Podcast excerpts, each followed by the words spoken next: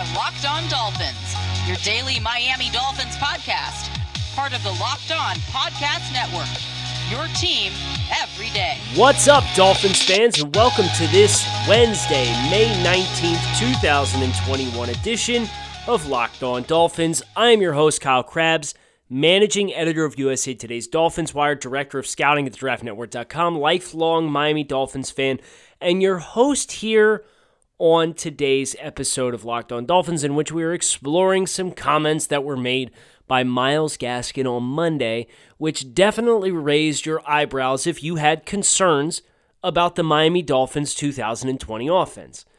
Gaskin met with the South Florida media, along with Elan Roberts on Monday, as two of the, the veteran players who met uh, amid the return of O T As, in which the Dolphins had seventy plus in attendance. And Myles Gaskin had this to say when he was asked about what has changed this offseason since George Godsey and Eric Studesville had been promoted to co-offensive coordinators. Quoting Gaskin here, "I feel like for the running backs that were here, myself, Pat Laird, Savon Ahmed, just seeing the playbook, it has changed. It's much different than last year's. But us being around E, being Eric Studesville, we kind of see his offensive mind in the room. You see his vision, his offensive mind kind of clicking, kind of moving. So I feel like me, Pat, Salve, kind of had a good, not that we understood what it was going to be, but what it was going to look like, if that makes sense, coming in and just being able to get kind of the terms and stuff like that down now. Obviously, it's super early. It's the first O T As, but it's very basic stuff. But just kind of seeing what E's input has been along with George, how those two minds have put together one offense. So hearing it's much different definitely grabs the attention when you think about the Dolphins' offense and what it was and was not last year. I thought there, and this is my personal opinion, uh, the play designs, uh, I thought there were some strong illustrations of play design, but it did not seem as though game flow and rhythm, particularly once the quarterback situation changed from Ryan Fitzpatrick, was something that former offensive coordinator Chan Gailey had a, a particularly strong uh, thumb on and an ability to get a feel for. And I think that maybe more so than some of the X's and O's, particularly pertaining to the running game, because I think that the Dolphins' offensive personnel is still going to be very rooted in spreading the field and trying to manufacture six-man boxes and run on six-man surfaces. That's going to be the goal for the Dolphins as much as possible, and, and having the speed that they have, and Brian Flores talked about that on draft weekend, about how the speed that you have is going to create spacing problems. Of course, with Miami having no speed last year and all the speed that they have this year, you'll see more vertical stretch of the field. But I think the biggest thing that can change and should change for the Dolphins is tempo. Uh, you remember the Dolphins, when they were still amid their search for an offensive coordinator, they hired Charlie Frye, who was the offensive coordinator with the Central Michigan Chippewas program, and brought him in, and he had worked under Coach Jim McElwain, who was previously the head coach of the University of Florida. That offense was one of the more high-powered in their conference, and one of the big ways in which they did so and accomplished that was tempo. And you look at the Dolphins last year. According to Sharp Football Stats, uh, Warren Sharp, who does some, some great analytics-type work, the Dolphins were the twenty-eighth fastest offense in football last year. When you're you're factoring in situational, like obviously two-minute drill and no huddle, et cetera, et cetera. I'm going to say it again just in case. twenty-eighth fastest. So they were among the five slowest offenses in football last year from a pace perspective. So one of the things that I did yesterday in the afternoon was I went back and I looked at, at George Godsey, and he had... About he had a nineteen-game sample size in the regular season between the twenty fifteen and twenty sixteen regular seasons, in which he was designated as the Houston Texans offensive coordinator and also the play caller for the Texans. And it's really hard to knock the production of those offenses because Their quarterbacks were Brian Hoyer, and then in two thousand sixteen, Brock Osweiler. Those were the quarterbacks this team had to work with, right? Uh, so you take the production from a grain of salt, and I, I watched three games of the Godsey play-called uh, Houston Texans offense, courtesy of N F L Game Pass. And wouldn't you know, one of the big things that showed up in the first half of the very first game that I watched, explosive play, no huddle. Explosive play, chunk gains, fifteen yards plus, everybody get up on the ball. So I think that's a really good clue as far as what you can do offensively that you did not do last year. You know, if, if structurally speaking, you still want to run twelve personnel at a high clip, you're obviously going to want to push the ball vertically down the field more. That's why you went out and got the receivers that you did. But trying to find and create more ways for the the quarterback, a young quarterback, to just be able to play, tempo is one of the number one ways to do it. And one of the reasons why is because when you play fast, the opposing team does not have the time to relay the kind of communication that they need to put exotic looks out onto the field. There's less time to relay information from the sideline to the players on the field, get everybody lined up. It becomes much more of a vanilla, okay, we're going to rush our guys. We're not going to do uh, the big stunt game up front and get everybody lined up and, and make sure, you know, we got the right number of guys over top of the right number of guys over here. But the problem is you have to have the drive starter. You have to have the chunk gain. And I think for a lot of last year, uh, not that we would have done tempo anywhere near frequently enough anyway, and, and some of that presumably being a trust issue between Chan Gailey and Tua Tagovailoa. But regardless, we didn't have the chunk plays we needed last year anyway.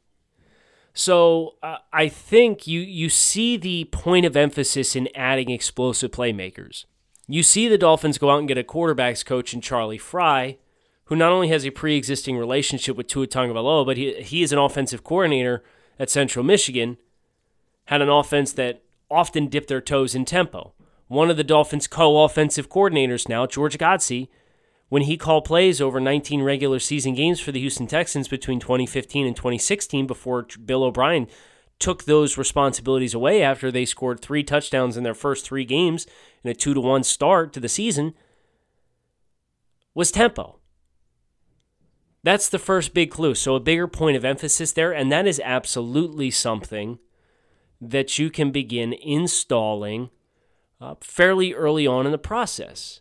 You know, you, you you have to start working on that communication system and, and everybody hearing coded words, and that's such a big thing in college football now. And and one of the things that I've I've been doing a lot this offseason is consuming a lot of coaches' clinics, whether it's Mike Gundy or Joe Moorhead, and, and hearing what these guys all have to say about uh, their R P O package, their play-action passing package, how to build the running game into play-action passing and R P Os and making everything look similar, but also how to make the language be a certain way so that the offensive line hear their particular code and it's going to look the same no matter whether it ends up being tagged with routes to be an R P O or if it's just the true run or it's zone read or it's play action pass.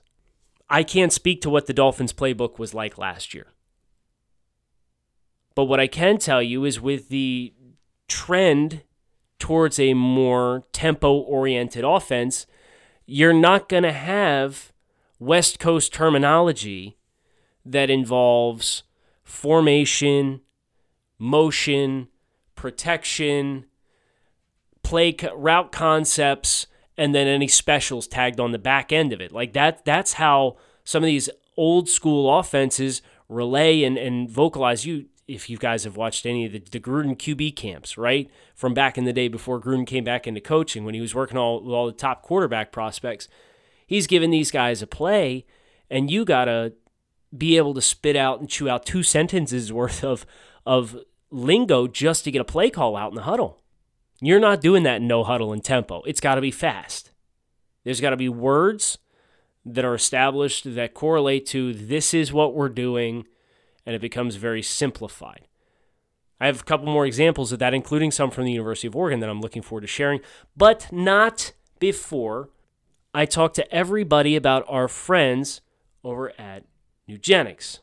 Nugenix, the number one selling free testosterone booster at G N C, is offering a complimentary bottle to all football fans across America. To get your complimentary of Nugenix Total T, text DRAFT to two three one two three one. This unique man-boosting formula is powered by Testofen, which helps boost free testosterone and total testosterone levels and increase energy and lean muscle mass. Plus, if you text now, they'll include a bottle of Nugenix Thermo, their most powerful fat incinerator ever, with key ingredients to help you get back in shape absolutely free. Text DRAFT to two three one two three one. That's DRAFT to two three one two three one. Message and data rates may apply. So this example might not necessarily have a direct correlation to the Miami Dolphins and their new playbook, but it's a good illustration of the kind of Uh, simplicity that I was referring to uh, when I was talking about some of the coaches' clinics from the college level that I've been consuming as of this this summer. And Joe Moorhead did a lecture. He is now the offensive coordinator of the Oregon Ducks. Uh, he did a lecture from July first of last year, complementing run game with play-action passes with Joe Moorhead. And what he did is he, he put up a diagram of their inside zone with a uh, split flow from the tight end. So that's when you had Durham Smythe as an example, and he's one by one off the butt of the offensive tackle to whatever side he's lining up on. And whatever flow the offensive line steps, if, if the offensive line steps left, Smythe is going to slice in the backfield across and take out the end man on the line of scrimmage on the right-hand side to serve as the backside seal for inside zone, right? Oregon called these plays Clippers and Crush, and that's that was the code word for inside zone left and inside zone right with that split flow motion. And the reason they called it that is Clippers, the word Clippers, C L. Crush, C R. Automatically, the lingo tells you what direction the play is going, and because it starts with a C, it fits into the concept of what they called the split flow for the tight end, which was cut. That's one example of how the lingo in Oregon was simplified and allows this team to play fast from time to time because it's very simplistic and intuitive to relay informa- a significant amount of information. Another example, still inside zone, but instead of split flow, which is when the tight end comes all the way across and kicks out the backside last man on the line of scrimmage, uh, the insert block, which they refer to as fan, uh, which is when that tight end steps inside and turns up into the point of attack and takes out a second-level defender. They called that fan instead of insert as the tight end motion, and those plays were called fly and far. It begins with an F, so it tells you it is fan concept for the tight end. Fly, there's an L. Far, there's an R. It tells you left to right. So as you think about the ability to play fast and the terminology that might be different, I'm not saying this is what it's going to be for the Miami Dolphins, but these are the kinds of things that the Dolphins can put into an offense with all of the experience that George Godsey has. And in his brief time with Houston, the point of emphasis that did exist in playing with some tempo once you manufactured explosive plays, the fact that the Dolphins did go out and get playmakers capable of creating explosive plays, and then also the background of quarterbacks coach Charlie Frye, I think these are some context clues that can kind of tell you the urgency of this offense is going to move a little quicker.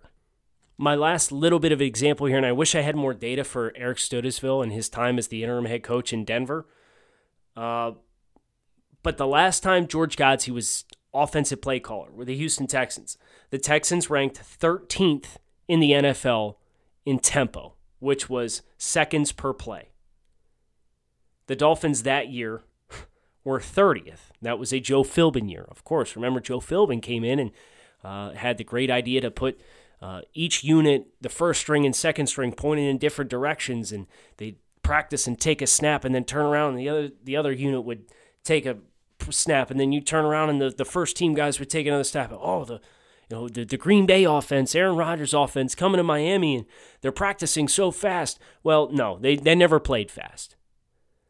George Godsey at least gives you an example on his resume when he was responsible for calling plays in which his offense moved fast. They were thirteenth the last time he was a play call in the N F L. Miami this past year under Chan Gailey, twenty-eighth. Channing Frye's offense, point of emphasis, tempo. Myles Gaskin telling us this playbook looks very different. It might not necessarily be, okay, they're just going to bombs away and throw it down the field forty times a game, but at the very least, the terminology and positioning the offense to play faster, that's what I pick up as context clues. We'll see if that is actually the case. This is a working theory that I have. I'm not going to sit here and pretend like I know what's going on inside the building. But it's worth having the conversation because of how bad this was for the offense last year. And there's enough things moving in that direction that give us some hints that perhaps this is the way. If you're looking to get some sports gambling in, bet online dot a g is the way to go. BetOnline, the fastest and easiest way to bet on all of your favorite sports action, whether that's Major League Baseball, N B A, N H L, U F C, you name it. Before the next pitch, you can head over to BetOnline on your laptop or mobile device and check out all the great sporting news, sign-up bonuses, and contest information available to you. Don't sit on the sidelines anymore. This is your chance to get into the game. So head over to the website or use your mobile device to sign up today and receive a fifty percent welcome bonus on your first deposit using promo code LOCKEDON. BetOnline, your online sportsbook experts. Built Bar is a protein bar that tastes like candy bar, and I wish I was kidding when I told you these things are amongst like the top. If I was making a big board, right, of all the things I've ingested in my life, this is a, a top ten pick worthy item of food. And not only is it delicious, these things taste like candy bars with one hundred percent chocolate on them. Uh, they're good for you, low in calories, low in sugar, high in protein, high in fiber. ten plus flavors for you to choose from on their website, including their new birthday cake flavor, which I'm super excited to try. I have not had the liberty to try it just yet, uh, but I cannot wait because anything that they have that has the white chocolate uh, ha- automatically has a soft spot in my heart. Built Bar, whether you're looking for something to eat on the go, something for post-workout, something for breakfast, something delicious, it's keto-friendly, Built Bar can fill that void for you. So visit built bar dot com, use promo code locked fifteen, save fifteen percent on your next order of Built Bar, find out what all the fuss is about for yourself. The last thing I'd like to talk about today, in, in ways in which the Dolphins' offense is going to be different, and this is more personnel-related as compared to style of play and playbook related, and I'm sure the Dolphins will have a higher frequency of tapping into the vertical concepts on the field. But it's not like they didn't call some of these plays uh, in certain situations. They had to trust their offensive line was going to be able to hold up in protection for deeper sets and deeper targets down the field. So you kind of had to get a feel for like, okay, who are we capable of blocking up front with all these young guys and rookies that we have on the offensive line? That growth in itself, I think, is going to be more conducive to deeper set play action passing, plus the addition of Liam Eichenberg, who I think from a pass protection perspective, uh, the fact that he hadn't surrendered a sack since two thousand eighteen during his time with Notre Dame is kind of a vote of confidence of like, yeah, we're, we're going to want to push the ball a little bit more. The Miami Dolphins, eight percent of their offensive snaps last year could be quantified as explosive plays. If you think that's good, uh, it is one percent better than dead last in the entire N F L. That quote-unquote honor went to the Cincinnati Bengals. I'm going to read you guys the bottom of the barrel for explosive plays in the N F L this past season. Cincinnati, seven percent of their offensive snaps, dead last in all of football. They had over one thousand thirty snaps, and they had seventy-one cumulative explosive plays on the season. The Chicago Bears, next on the list, they checked in with eight percent of their offensive snaps as explosive plays, forty-four passes, and thirty-nine runs for a total of eighty-three explosive plays on the season. The Pittsburgh Steelers, thirtieth in the N F L. They had eighty-six explosive plays on the season. They passed the ball. They d- called dropbacks seven hundred thirty-seven times is what they were credited for according to Sharp Football Stats. Fourth on this list of the least explosive plays in football, the Miami Dolphins. And from a volume perspective, they had less explosive plays than everybody except the Cincinnati Bengals last year. They took less offensive snacks because they had a slower pace of play. And because of that, you know, they still finished with eight percent, so their percentage from a tiebreaker perspective managed to squeak in in front of Chicago and Pittsburgh. But they had eighty-one explosive plays on the season, and they had more explosive rushes, forty-one, than they had explosive passes.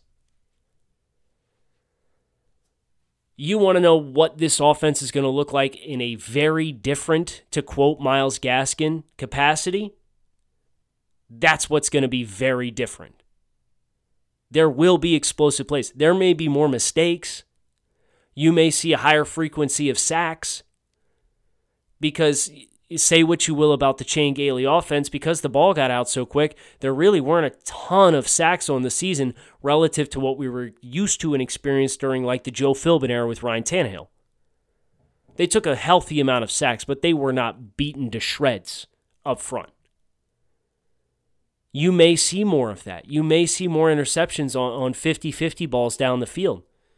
But I guarantee you the Dolphins will not finish with the second fewest explosive plays from a raw numbers perspective in all of football this year.